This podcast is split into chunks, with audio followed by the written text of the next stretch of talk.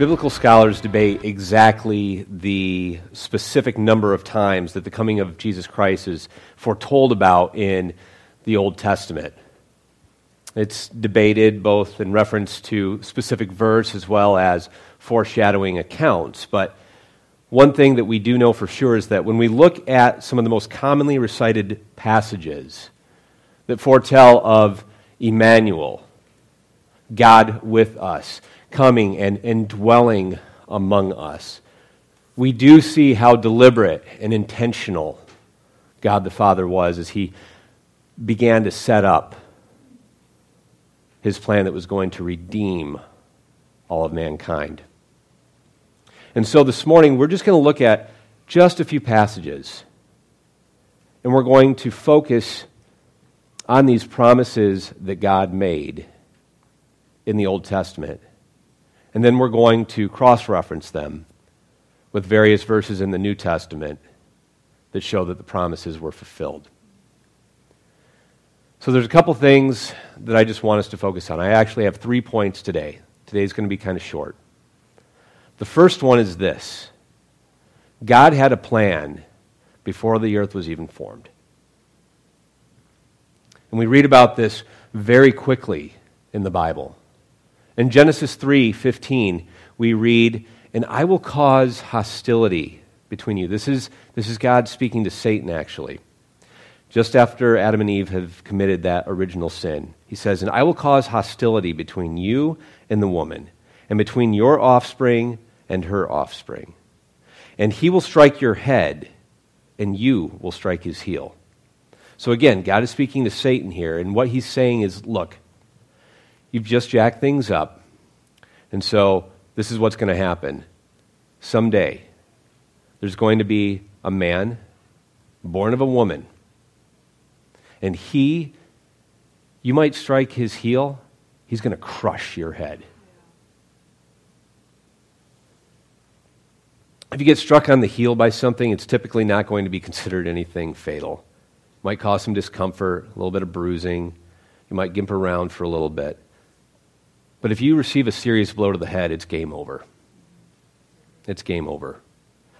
And because of how original sin entered into the human experience, God set in motion a plan that was not just going to crush the head of Satan himself, but it was also going to free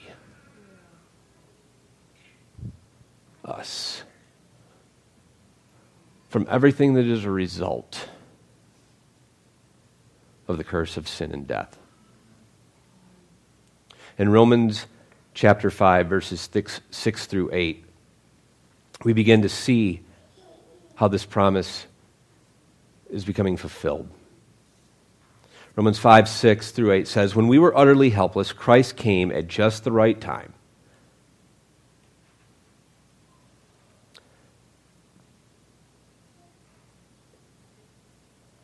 and he died for us sinners. Now, most people would not be willing to die for an upright person, though someone might perhaps be willing to die for a person who is especially good. But God showed his great love for us by sending Christ to die for us while we were still sinners. And so here we are. We're jacked up. Every single one of us. Many of us, we, the sin that we struggle with might be a little bit different from person to person, but we're still all messed up. We're selfish by nature, jealous, have an ability to hate people. We have sin in our life. But because of the depth of the love that God has for us, He decided to send.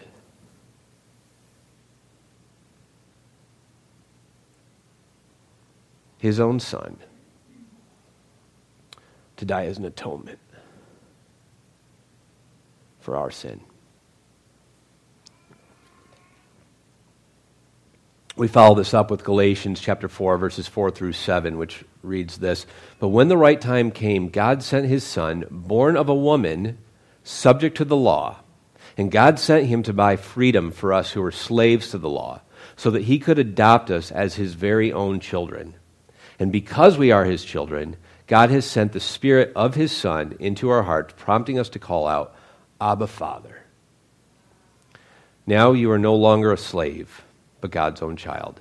And since you are his child, God has also made you his heir. The sacrifice of Christ allows those of us who trust in the name of Jesus to be our sin bearer, to become adopted into his family. In Colossians 2 13 through 15 says, But you were dead, or you were dead because of your sins, and because your sinful nature was not yet cut away, then God made you alive with Christ. For he forgave all our sins. He canceled the record of the charges against us and took it away by nailing it to the cross. In this way, he disarmed the spiritual rulers and authorities, and he shamed them publicly by his victory over the cross. Now, these three passages are just several of the numerous passages that we see throughout the Old Testament to follow up that promise from Genesis 3:15. That God himself would come to earth, breathe our air, mingle among us, experience pain,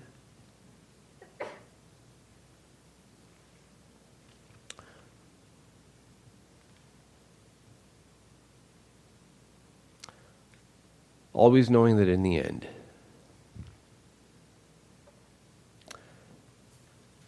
the curse of sin would be lifted.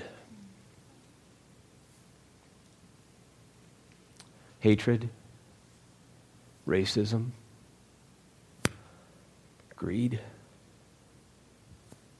sex trafficking, manipulation, embezzlement, disease, war.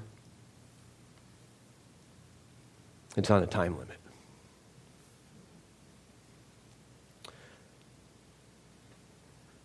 Some of you might be thinking, so why is it that we still see this manifest itself today if when Jesus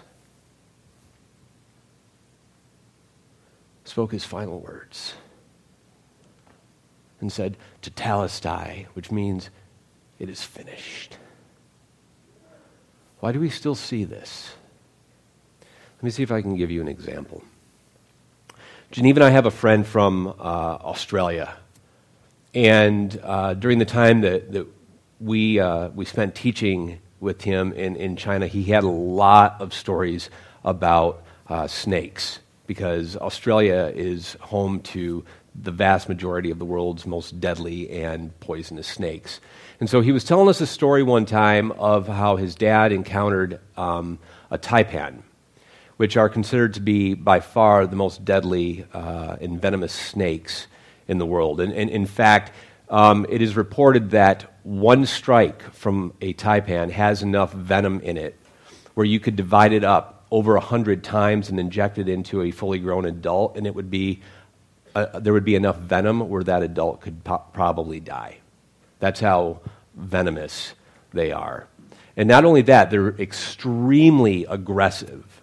And so Chris was telling us about how his dad had an encounter with one where I think his dad was somebody that laid um, like cable wiring or worked for a telephone company, but he was out and about on a job site. And one of his coworkers was operating a backhoe to dig a trench to lay the wiring. And in the midst of this, the, the backhoe scoops up some earth and they see a taipan kind of come up from out of the ground kind of snake its way out of the, the dirt that was in the backhoe. Now, um, the, the bucket had already cut the snake in half, and so it's in two parts.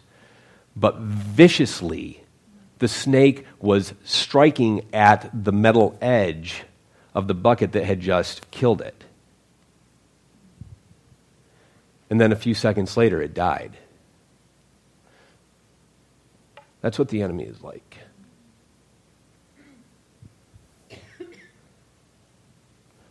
In the span of eternity, he's got seconds left to live. And he's striking out as aggressively as he can until Christ returns.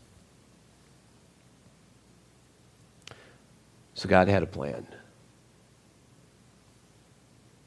Point two God's plan came at the highest cost.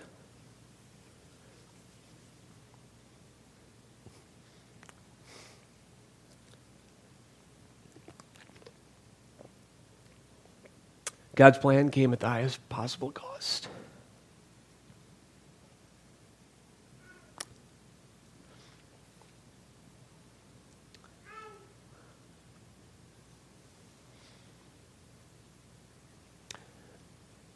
It cost him his son.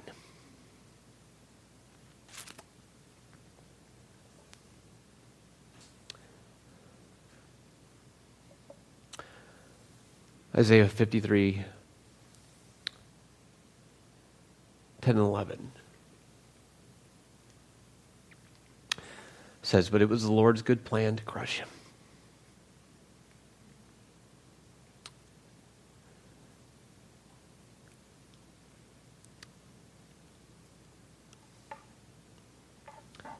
And to cause him grief.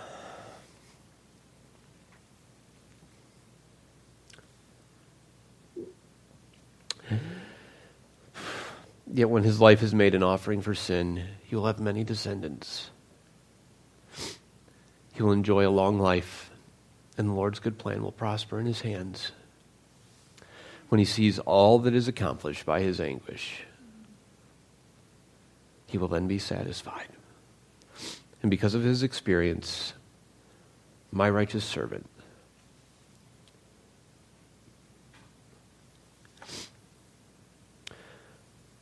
will make it possible for many to be counted righteous. For he will bear all their sins.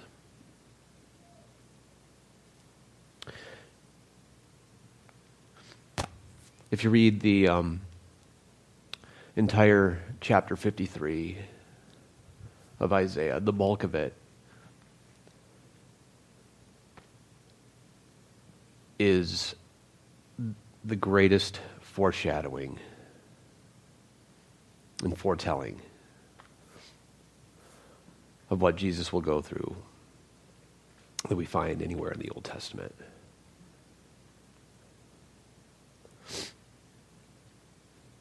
And in Romans 5, 1 through 2, even though the bulk of the New Testament testifies of the fulfillment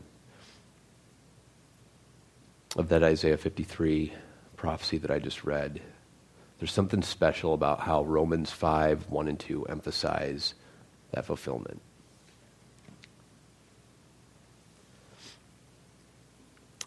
Therefore, since we have been made right in God's sight by faith, we have peace with God because of what Jesus Christ our Lord has done for us. Because of our faith, Christ has brought us into this place of undeserved privilege, where we now stand. And we confidently and joyfully look forward to sharing God's glory. To those who have trusted in Jesus Christ, we get to stand before God someday covered in the righteousness of his Son.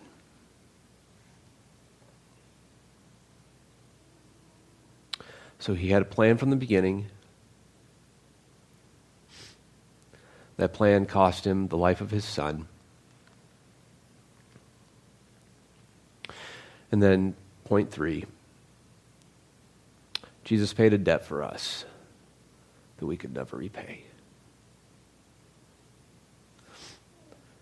Going back to Isaiah 53, verses 4 and 5, we read, Yet it was our weakness he carried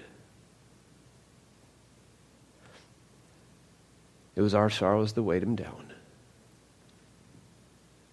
And we thought his troubles were a punishment from God, a punishment for his own sin. But he was pierced for our rebellion, and he was crushed for our sins. He was beaten.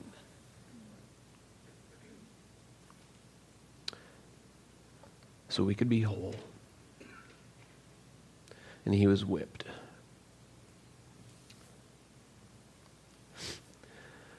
So we could be healed. In the revelation of this reality, that Christ, came, that Christ had come to fulfill this, we, we read about in Matthew 8, verses 14 through 17. When Jesus arrived at Peter's house, Peter's mother in law was sick in bed with a high fever. But when Jesus touched her hand, the fever left her. Then she got up and prepared a meal for him. That evening, many demon possessed people were brought to Jesus, and he cast out the evil spirits with a simple command, and he healed the sick.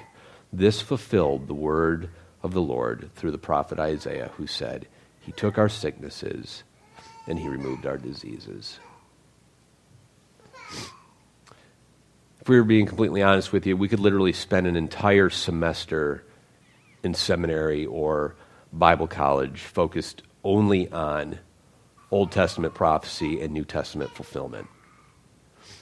There's just way too many for us to go into today in the time that we have. But the bottom line is this whenever we read about the coming of the Messiah, what we notice is that God had that plan from the beginning to pursue us in love. He knew his plan was going to be extremely costly. But it was the only way